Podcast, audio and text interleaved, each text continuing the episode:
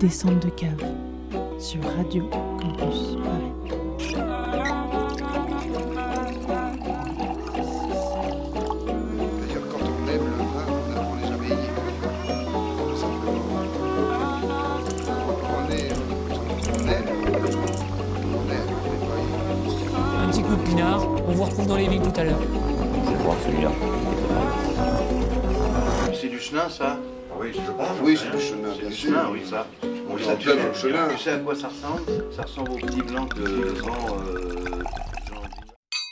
Oui, là, non, mais là, là, le nez ne trompe pas.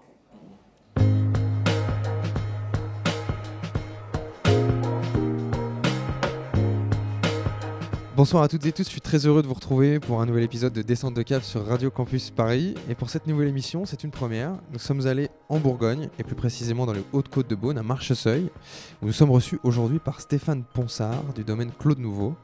Bonjour Stéphane. Bonjour. Euh, donc je le rappelle, descente de cave, euh, on va passer une heure ensemble à parler vin, à parler du parcours et de l'histoire de celles et ceux qui font le vin, qui le conseillent et qui le commercialisent. Et aujourd'hui, en plus, on a de la chance parce que Stéphane, la personne qui nous reçoit, fait tout ça à la fois.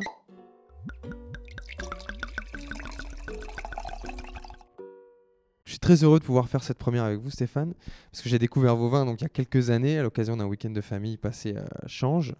On avait passé un super moment à déguster vos vins, quelques appellations qu'on on aura le plaisir de retrouver plus tard.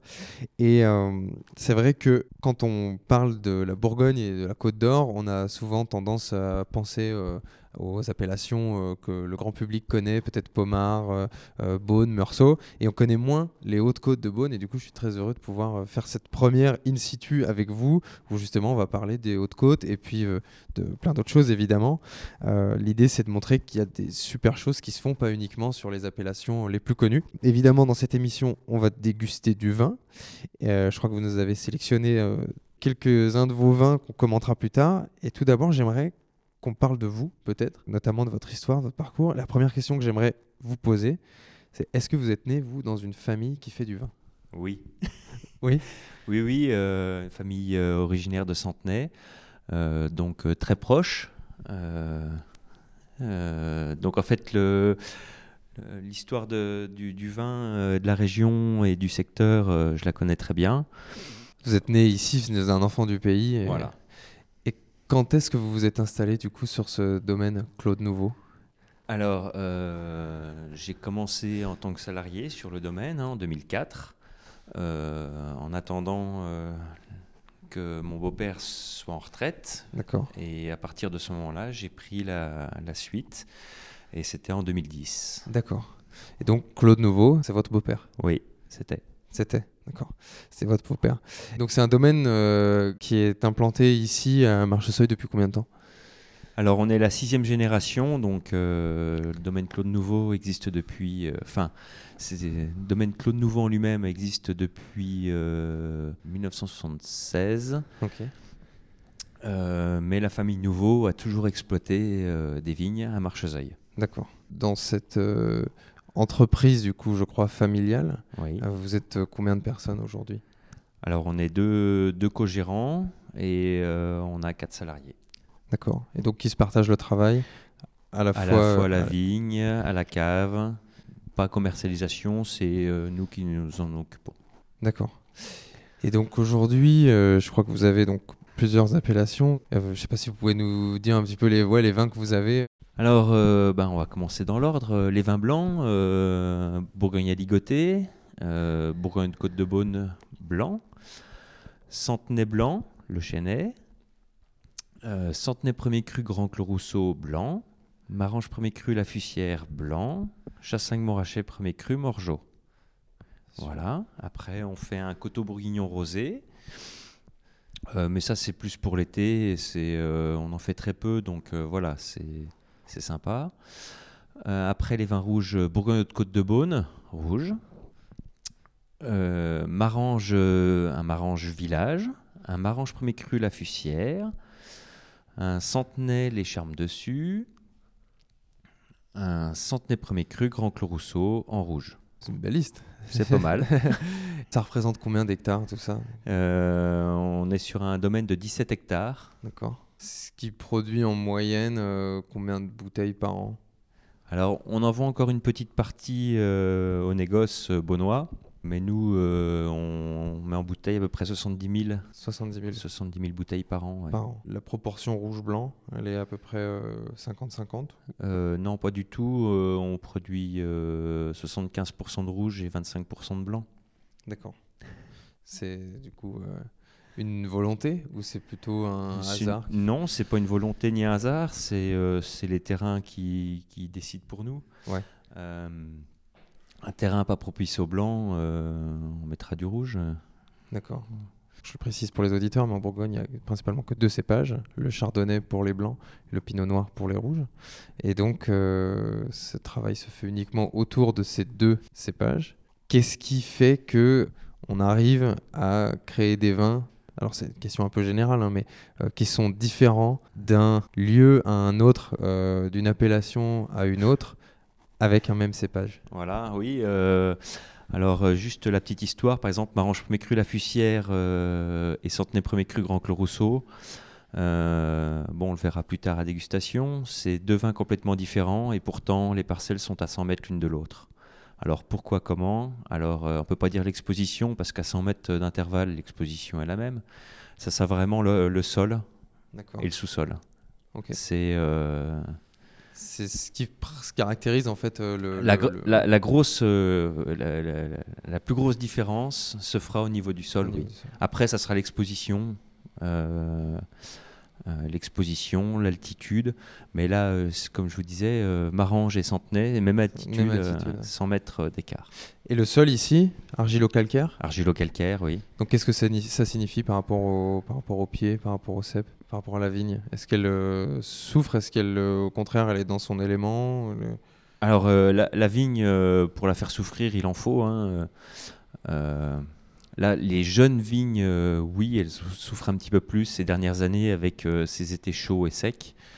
Euh, mais il faut savoir que des racines de vigne, on peut en trouver jusqu'à 60 mètres de profondeur. Donc, il ne faut pas se faire de problème. Les vieilles vignes ne craignent pas le. Et justement, c'est ça en fait qui fait la richesse, c'est que c'est ces racines qui vont chercher le terroir en profondeur. Les racines de vigne sont capables de briser de la roche pour passer. Voilà, donc euh, euh, nos centenets blancs qui sont plantés justement dans de la roche, euh, plus elle vieillit, meilleure elle sera. Pourquoi? Parce qu'elle va puiser au cœur du, du calcaire. Est-ce qu'il y a une influence de l'altitude? Puisque là, donc, on est dans les hautes côtes de Beaune, donc on, on se situe à quoi 360 mètres Ouais, c'est ça. au-dessus du niveau de la mer. On est plus haut que les côtes de Beaune. Oui. Quelle va être l'influence en fait de Alors cette on a, altitude? on a des températures un petit peu moins élevées la journée, mais surtout la nuit. Voilà, la nuit, on descend beaucoup plus bas que sur la côte, ce qui fait qu'on va avoir des vins beaucoup plus frais. Donc ça veut dire des vins plus légers? Pas forcément? Pas forcément plus légers, mais plus frais, euh, euh, petite pointe d'acidité supplémentaire, euh, des, des vins plus frais. J'ai envie de revenir à cette année euh, Oui. 2022. Euh, les vendanges, vous les avez fait à quelle euh, période, à quel moment? Alors on a attaqué les vendanges le 28 août, D'accord. voilà, euh, très donc tôt. très précoce, pour les finir le 6 septembre. En 2021, on vendangeait le 22 septembre. Ah ouais. Voilà, En une presque, année, euh, presque un an, un mois de, de- de différence euh, en un an. En un an. Et vous pensez que ça va progressivement être de plus en plus précoce? Non, je pense pas forcément. Euh, quand on regarde dans les vieilles archives, euh, on trouve des, des dates de vendange dans les années 1800, 1600 qui étaient déjà au mois d'août. Donc en fait, c'est des cycles de la nature, euh, des cycles où, où il fait plus chaud, des cycles où il fait plus froid. Euh, là, on est dans un cycle où il fait plus chaud, mais bon, dans le cycle plus chaud, c'est vrai qu'il fait plus chaud que la normale. Euh, donc forcément, c'est un petit peu plus précoce. Mais, euh, euh, ça veut pas dire qu'on se, on Dans- va se retrouver à faire les vendanges en dans juin 10 dans ans. quelques années. dans 10 ans, on pourra faire les vendanges au mois d'octobre. On ne sait pas. On sait pas. D'accord. Du coup, par rapport à cette récolte en particulier, quel est le constat euh, Peut-être si je dois faire un comparatif avec cette année 2021, donc qui était beaucoup plus tardive l'année dernière. Oui. Euh, on se situe comment en termes de quantité de raisins? Alors, c'est, euh, 2021, c'est un peu particulier. C'est une année euh, où on a eu un épisode de gel au mois d'avril, alors que le mois de, de mars était très chaud. La vigne est sortie et euh, au mois d'avril, ben, forcément, euh, la température est descendue jusqu'à moins 7 degrés, D'accord. euh, ce qui a grillé les jeunes pousses. D'accord. Voilà. ouais. Donc, grosse perte de récolte. Grosse, perte- grosse perte de récolte, 80%. 80%. Ouais. Pour vous spécifiquement ou en général? Bah après, ça dépend des secteurs. Il y a des secteurs qui ont beaucoup moins gelé. Il y a des secteurs où ils ont perdu 20-30%, euh, principalement la côte de nuit, ils ont un peu moins perdu. Euh, le, secteur, la sud de, la côte de Beaune, euh, a été le pire. J'imagine que ça doit être un crève-cœur de voir euh, tout ce travail effectué, évaporé entre guillemets en quelques nuits. Que- Qu'est-ce que vous pouvez potentiellement mettre en place pour empêcher, parce qu'on a souvent tendance dans les médias à voir euh, euh, des moments où les vignes sont toutes illuminées de bougies. Euh, Est-ce que ça, c'est des choses que vous faites? Alors ça, c'est une chose qu'on a fait, oui, sur une, deux, trois parcelles. On a allumé des bougies. Voilà, donc Ouais. on se lève à 3 heures du matin et puis euh, on surveille euh, bah, maintenant avec les téléphones. hein, on, a, on a les températures en direct, euh, voilà, les taux d'humidité. euh, euh, parce qu'en fait, le, le- le gel, c'est un peu particulier. Il y a plusieurs types de gelée qui, qui est déterminé par l'hygrométrie et la température. On peut avoir une gelée, euh, enfin, il peut faire moins 3 degrés euh, sans humidité, on gèlera pas. D'accord.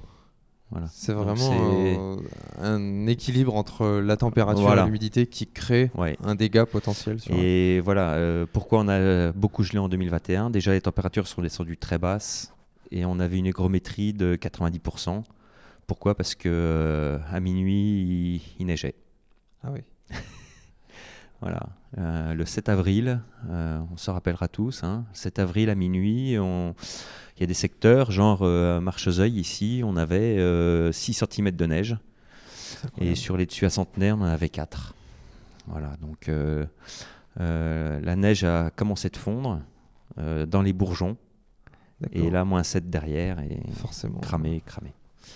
Et donc ça, heureusement, c'est pas quelque chose que vous avez connu cette année?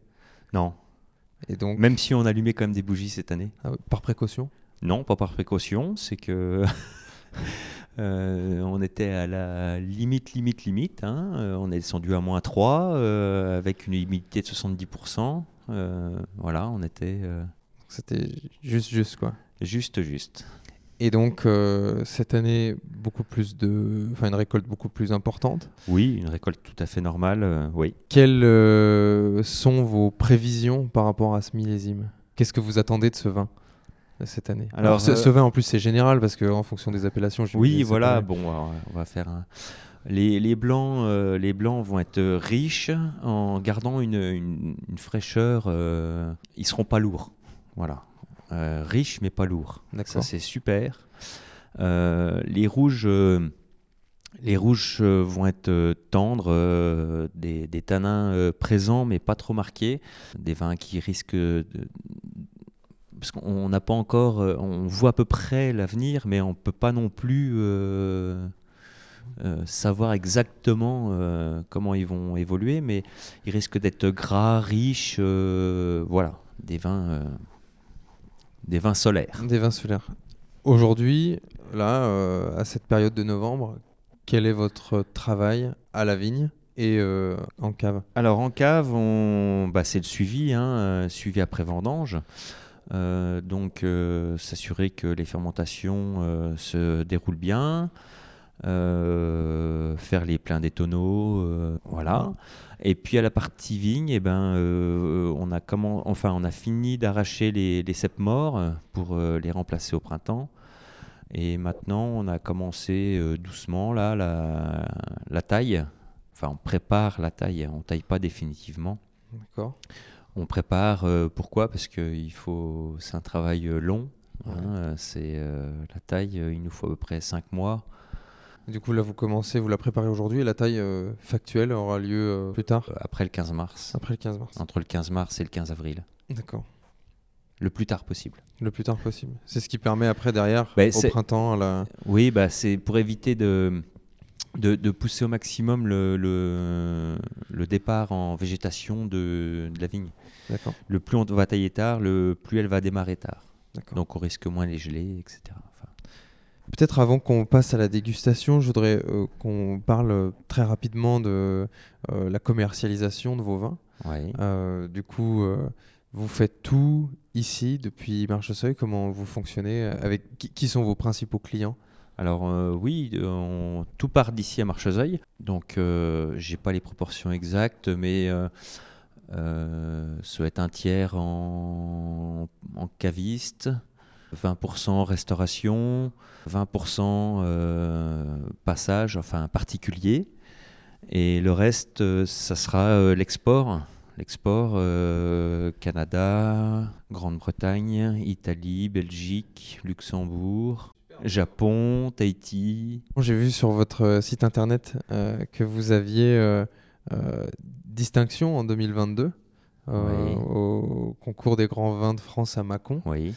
J'imagine que c'est à la fois une reconnaissance de votre travail et de vos appellations. Et euh, quel impact ça peut avoir potentiellement sur, euh, sur le domaine C'est pas vraiment l'im- l'impact commercial, c'est plus arriver à se situer et savoir, savoir où on en est. par rapport à votre travail au quotidien. Et... Oui. Ouais, mais c'est pas ça qui va nous faire vendre le double de bouteilles. D'accord.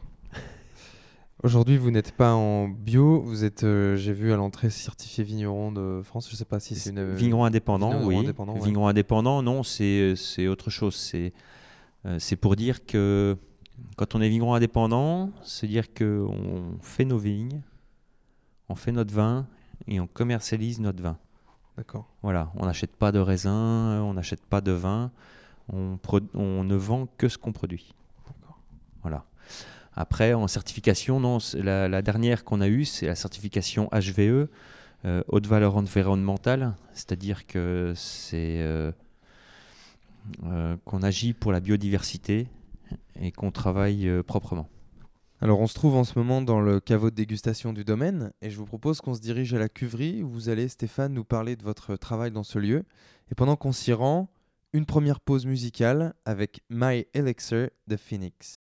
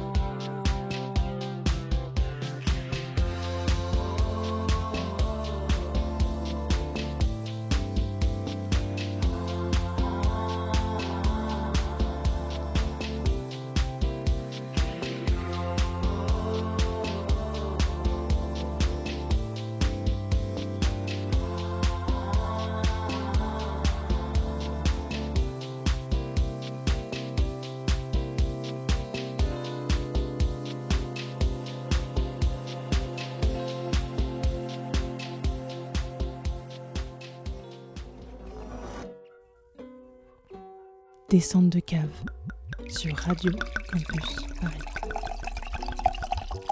Et c'était My Elixir de Phoenix, extrait de leur nouvel album sur Radio Campus Paris. Et on retrouve à présent Stéphane Ponsard du domaine Claude Nouveau à la cuverie dans Descente de cave.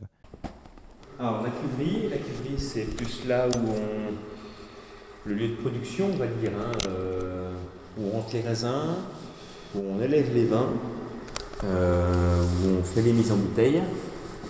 Euh, et après bon les stockages bouteilles c'est encore ailleurs, mais euh, voilà, là c'est le lieu de production, production.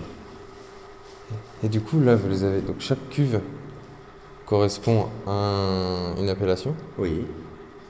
Et euh, là, ils sont toujours à l'intérieur? Et ben alors, euh, donc on a rentré en raisin, on a rentré des raisins dans les cuves, Ouais, on a ressorti les raisins pour les presser, ouais, et maintenant on n'est plus qu'en vin. Oui. d'accord. On n'a plus de raisin, on n'a plus que du vin. Et du coup, depuis les vendanges, là, vous êtes donc. Vous avez tout vendangé, vous avez ramené ça direct ici. Oui. Donc, vous les. Un par un euh, en fonction des- de Oui, chaque des appellation. appellations. hmm. Le temps d'après les passer en pressage Pas tous Parce que vous pressez pas, euh, on presse pas forcément. Tout euh, passe par le passoire. Tout par le passoir Bah, on, on enlève le, le- jus qui coule ouais, tout ouais, seul, on le laisse, et après le- la fin de la cuve, euh, en gros une cuve qui est pleine, euh, il reste ça de matière solide. Euh, donc euh, un tiers à peu près de qu'on passe au passoire. Vous avez vous avez cette place pour tomate cette année euh, C'était impeccable. Ouais. Parce qu'apparemment c'était pas trop mauvais. Non, c'était bien. Ouais.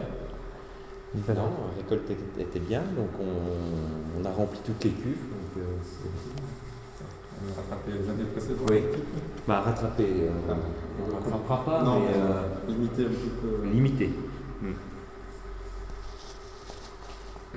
Et du coup. Voilà, c'est pour ça qu'il y a des plus grandes, des plus petites. euh, Parce que ce côté-là, c'est la même chose aussi c'est c'est des cuves aussi, euh, mais on ne stocke pas dedans, c'est juste pour euh, faire de la vinification. Voilà. Ça, c'est cuve béton du coup. Oui, cuve béton. Cuve inox, on peut vinifier et après on peut stocker dedans. Voilà.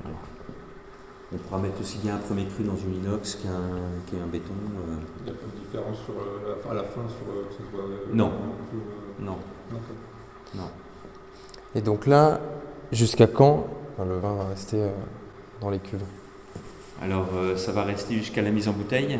Alors la mise en bouteille, ça va être un peu particulier cette année parce qu'on a, comme on a eu très très peu de vin en 2021, on va sûrement mettre en bouteille les 2022 un peu plus tôt. Euh, donc euh, je pense qu'une partie euh, sera en bouteille au mois d'août. Jusqu'au mois d'août. Un an. La temporalité de la mise en bouteille, Ah. va- va-t-elle avoir une influence sur. en fait, le- il y a deux, euh, enfin, quand on rentre les raisins, il y a deux fermentations. La première, c'est la fermentation alcoolique, où le jus de raisin se transforme en vin, enfin le sucre se transforme en alcool. Et la deuxième fermentation, c'est la fermentation malolactique. C'est une dégradation des acides lactiques en acide malique, ma- malique en lactique, pardon. Donc en fait, c'est une désacidification naturelle qui se fait euh, et qui est obligatoire en Bourgogne.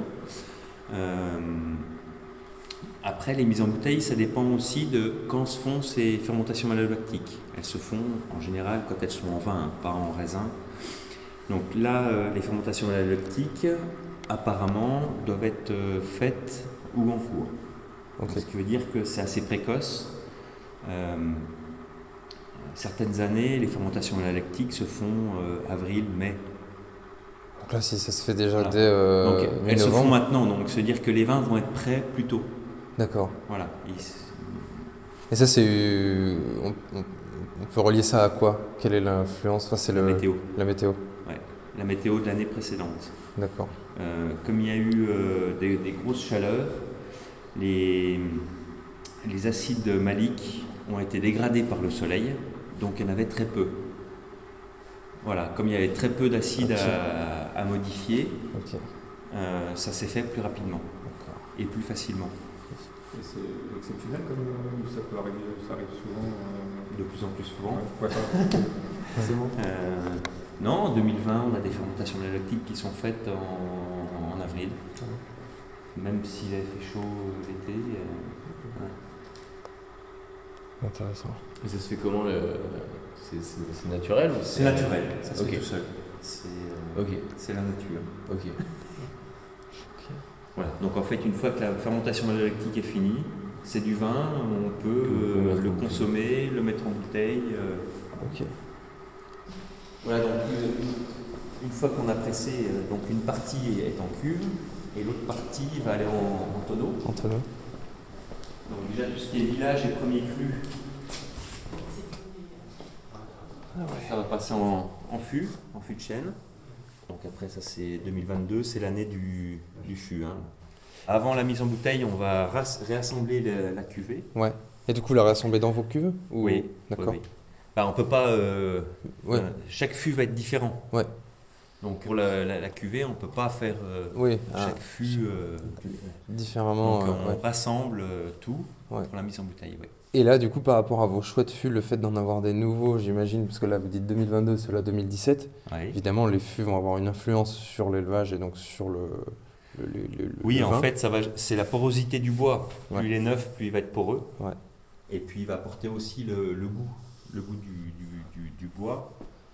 Donc c'est pour ça qu'il en faut pour euh, renouveler euh, régulièrement. Mais il n'en faut pas trop non plus pour pas marquer euh, trop le, Le vin ouais, en bois. D'accord. C'est un équilibre à trouver. Euh, voilà, c'est après c'est en fonction de- des cuvées. euh, euh, on aura des chauffes et des origines différentes. C'est chauffe longue et fruitée. Là, c'est une chauffe maison plus. Ok.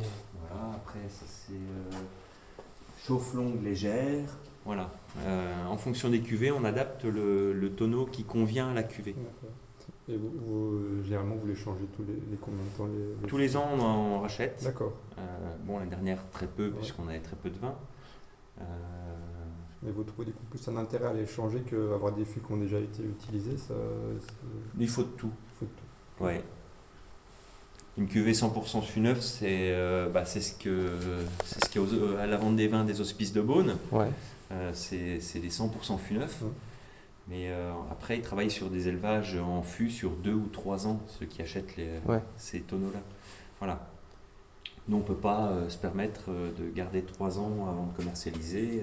Ça, c'est des vins qu'on va soutirer normalement, je pense, fin juillet euh, pour mettre en bouteille au mois d'août. Ok. Descente de cave sur Radio Campus Paris.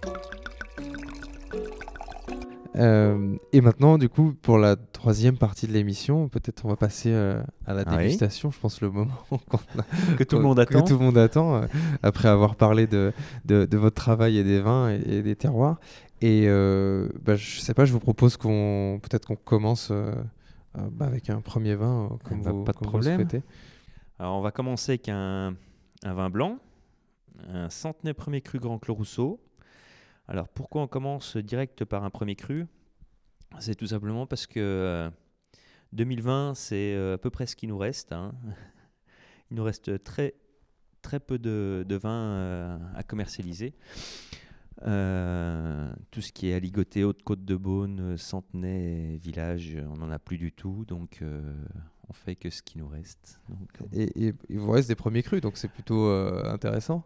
Oui, oui, oui. Bah pourquoi? Parce qu'on les a pas forcément mis en vente euh, tout de suite, tout de suite, comme on savait qu'on allait avoir. euh, on a lissé un peu le. Ouais. Sur la temporalité euh, vis-à-vis des récoltes suivantes, Ouais. c'est ça? Donc Centenay premier cru blanc. Là, on est sur un coteau, un très joli coteau, très caillouteux, à tendance calcaire. Donc là, les, les racines vont aller puiser euh, au maximum en profondeur pour aller euh, se nourrir. D'accord. Euh, voilà. Donc joli, joli orpale. euh. Alors le vin est encore jeune. au premier nez, on sent une petite note de bois. Vous le sentez Une Ouais. petite note noisette. Ouais. J'ai l'impression qu'il y a un côté un peu fruit confit aussi, euh, léger. Oui, bah, fruits confits, voilà, 2020, année très solaire. Euh, les vins ont... Enfin, les, les raisins étaient euh, légèrement confits, donc forcément, on sait qu'on on allait le retrouver dans les vins. Voilà, euh, je sais pas, ça, ça peut vous rappeler aussi des fois certains desserts, genre les poires au sirop. euh, Ouais. Quelque chose d'assez Et- généreux aussi. même. Voilà, Euh, généreux, ample et. euh,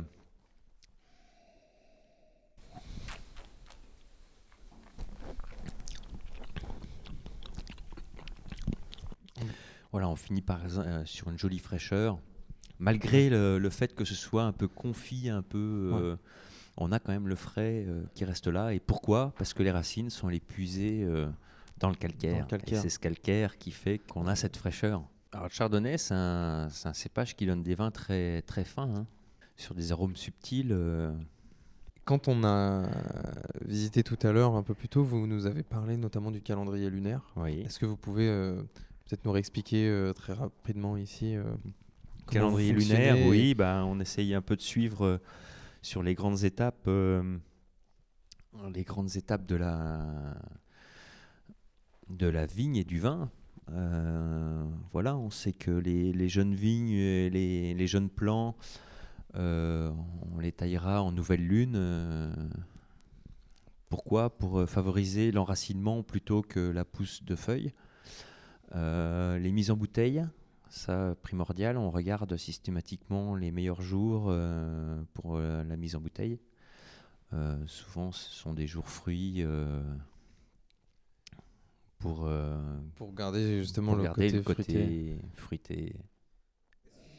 Pour moi, hein, les vins qui sont trop gras, trop beurrés, euh, c'est ce qu'on disait tout à l'heure, euh, c'est des terres qui sont pas forcément adaptées Par rapport au par cépage. rapport au cépage. C'est pour ça que on a plus, enfin, on, on a de plus en plus de demandes en blanc.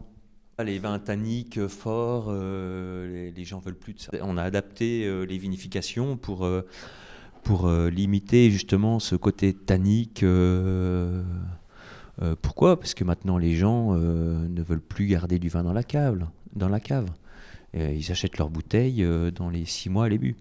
Ouais, c'est ça. Et, Euh, encore, je trouve que six mois. euh, Oui, enfin. En tout cas, nous, nous, quand, quand on est en ville, je vois bien. euh, si on achète une bouteille, c'est une consommation le soir même ou le lendemain, mais c'est très dans l'instantanéité. Voilà, c'est ça. Donc euh, il, il faut que le vin soit tout le temps prêt à boire. Ouais. Il faut qu'il soit prêt à boire. Mais après, il y aura toujours les amateurs qui voudront le garder quelques années. Et c'est ça la grande complexité pour nous en Bourgogne en ce moment. C'est c'est qu'il faut arriver à faire des vins qui se boivent rapidement, mais qui arrivent à se garder dans le temps. Et ça, euh, euh, c'est la compatibilité, elle est, Elle est difficile, Elle est à- difficile. à trouver. Ouais. euh, il- faut des tanins. Enfin, je parle pour les rouges. Il faut des tanins pour que ça se garde, mais il faut pas qu'il y ait de tanins pour pouvoir le boire rapidement. Ouais. Donc il faut trouver, euh, voilà. Donc on, on adapte. Justement, vous parlez de boire rapidement, ce centenaire premier cru blanc 2020, euh, le moment où, euh, le, le- le- le plus intéressant pour le boire, c'est euh, quelle année? 2022 aujourd'hui? Ou il faudrait, dans l'idéal, peut-être encore attendre un Ouais, moi je pense que l'idéal, ça serait l'année prochaine. En tout cas, super premier, euh, super premier, euh, premier vin. Sur cette bouteille-là, vous êtes à combien euh Euh, c'est une bouteille vendue 23 euros D'accord. ici sur place. Ok, super. Donc un super centenaire premier cru blanc à 23 euros ici sur place à Marcheseuil. Alors on va continuer, on va goûter un Chassagne Montrachet premier cru 2020. On remonte, en- on remonte encore un petit peu. Alors ça c'est euh, c'est notre premier millésime euh, dans cette appellation-là. Parce qu'en fait c'est euh, une parcelle qu'on n'avait pas. D'accord. Euh, c'est un vigneron du village qui a pris sa retraite, euh, qui un dimanche matin m'a appelé euh, disant d'Ivoire, euh, t'as pas cinq minutes, passe me voir. Voilà, et c'était pour me dire, bah tiens, je peux te des vignes, dont les chassagnes. Bon, j'ai dit oui, pas de problème. C'est génial. Ouais, c'est rare. Je trouve le nez presque plus complexe que le précédent. Ben on est, oui, alors là on est sur, euh, alors Chassagne, on est euh, dans les Chassagnes premiers crus Morgeau. Euh, Morgeau, euh, alors c'est, le plus grand, oui, c'est le plus grand, le plus connu.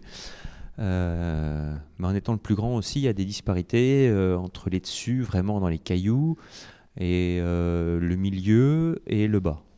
Voilà, nous au milieu, donc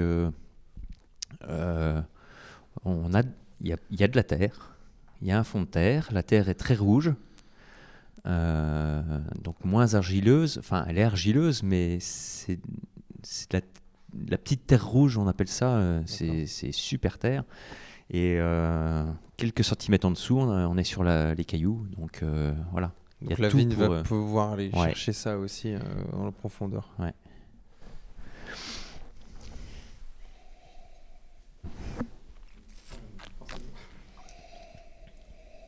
Alors on change un peu de gamme aromatique. Ouais, ouais, ouais. Hein, on n'est plus sur le fruit euh, confit, hein, on est plus sur le, sur le, le- le fruit blanc, Ouais, le fruit blanc. la, la pêche. Je, je trouvais un côté un peu noix. Bah, le côté noix, c'est euh, en fait c'est le boisé du, enfin c'est le, c'est le boisé euh, Du- du fût. sent un tout Ouais, petit peu. un petit oui, peu, ouais. ouais. Donc là, on est sur Chassagne Montrachet, premier cru Morgeau 2020. Que vous avez encore des bouteilles en stock sur celui-ci? Oui, oui, on a encore des- un peu de bouteilles en stock. Euh, premier millésime, euh, on a, on a, enfin, c'est un nouveau produit, donc Ouais. euh, voilà, il faut le temps que ça se, Ça se met en place. ça se mette en place et Du coup, cette bouteille-là, vous la vendez ici à 52 à euros. 52 euros. En fait, à la base, quand on vend des hautes côtes de Beaune, des aligotés et des centenets blancs, en- on tourne euh, entre 10 et 15 et 20 euros. Euh, là, passé, euh, passé 50, euh, bon, on se dit, euh, voilà, est-ce que, que nos clients vont suivre? Euh, Et en fait, euh, oui, euh, plein pot. Avant de poursuivre la dégustation avec les vins rouges, je vous propose une deuxième pause musicale avec le groupe Peachtree Rascals et leur morceau Yesterday.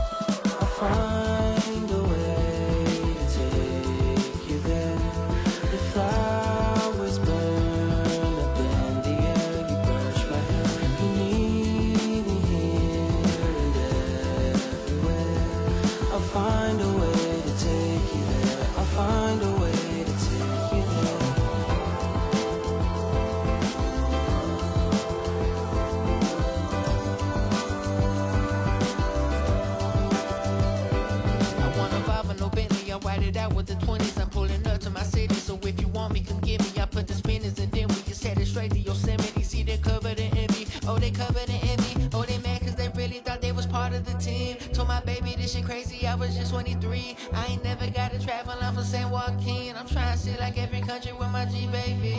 I'll find a way to take you there. The flowers burn up in the air. You brush my hair. You need me here and everywhere. I'll find a way to take you there. I'll find a way to take you there.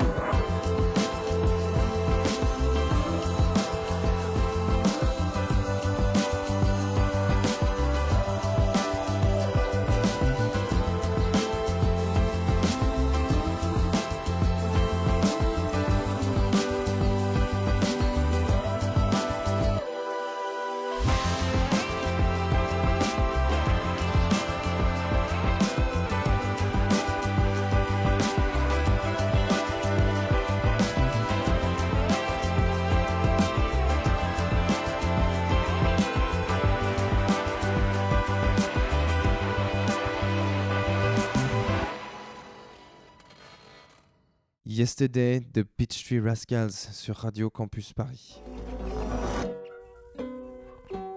Descente de cave sur Radio Campus Paris.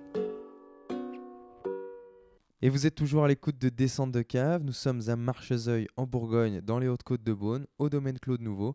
Et on poursuit notre dégustation avec Stéphane Ponsard. Vin rouge? Ouais, vin rouge, avec plaisir. Eh ben allez, on continue. Alors on parlait des terroirs euh, tout à l'heure. Là, on va goûter Marange premier, enfin Centenay premier cru et Marange premier cru, qui sont à 100 mètres l'une de l'autre. D'accord. Et là, on va se rendre compte euh, des différences des terroirs euh, et euh, des sols différents. Avec simplement 100 mètres d'écart Voilà. entre deux parcelles. Donc on commence par Centenay premier cru. Alors, on commence par Centenay premier cru. Pourquoi? Parce que c'est, on est sur des terres un petit peu plus caillouteuses que secteur Marange. Donc ça fera des vins beaucoup plus fins que Marange. Alors les couleurs, on en parlait tout à l'heure. Là les couleurs, euh, là la couleur est assez profonde, sachant que le jus est blanc. hein, euh, le jus du raisin est blanc. C'est juste la pellicule de la peau qui donne la couleur. Très brillant aussi, je trouve. Alors, très brillant. Tout, enfin, je peux rajouter aussi que c'est des vins, ils sont pas filtrés. D'accord. Voilà, c'est des. On laisse faire la, na- on laisse faire la nature. ouais. D'accord. Voilà. Donc vous êtes sans filtrage, sans collage Sans filtration ni collage. C'est écrit noir sur blanc sur les contre-étiquettes. Ah, le collage, c'est ben, ajouter un produit, euh, souvent naturel, hein, Ouais. euh, pour faire déposer euh, dans le fond de la cuve les dépôts.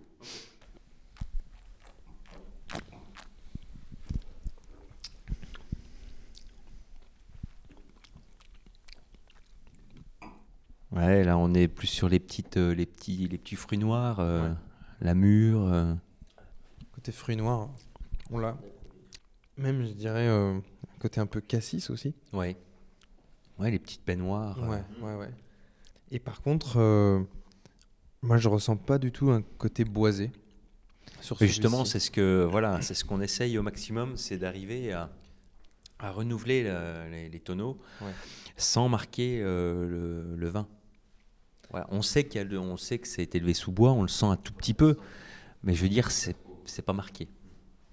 Est-ce que ça, du coup, dans la- l'évolution, c'est des choses qu'on retrouvera plus, euh, enfin, je veux dire, dans l'évolution du vin, c'est-à-dire que c'est un Marange premier cru euh, 2020, dans... Ah, c'était le centenaire. Oui. C'est le centenaire premier cru 2020, j'ai oublié, c'est moi. Le centenaire premier... euh, Est-ce que dans 10 ans, euh, du coup, le, le- le- le nez va avoir évolué? Est-ce qu'on ressortira plus ce côté bois? On a souvent tendance Non, c'est le contraire. c'est le contraire. Le, le- le bois, on le sentira euh, plus sur les vins jeunes. D'accord. Voilà, au fur et à mesure du vieillissement, il va s'atténuer. Euh, on l'aura toujours euh, un petit peu, mais voilà, en s'atténuant.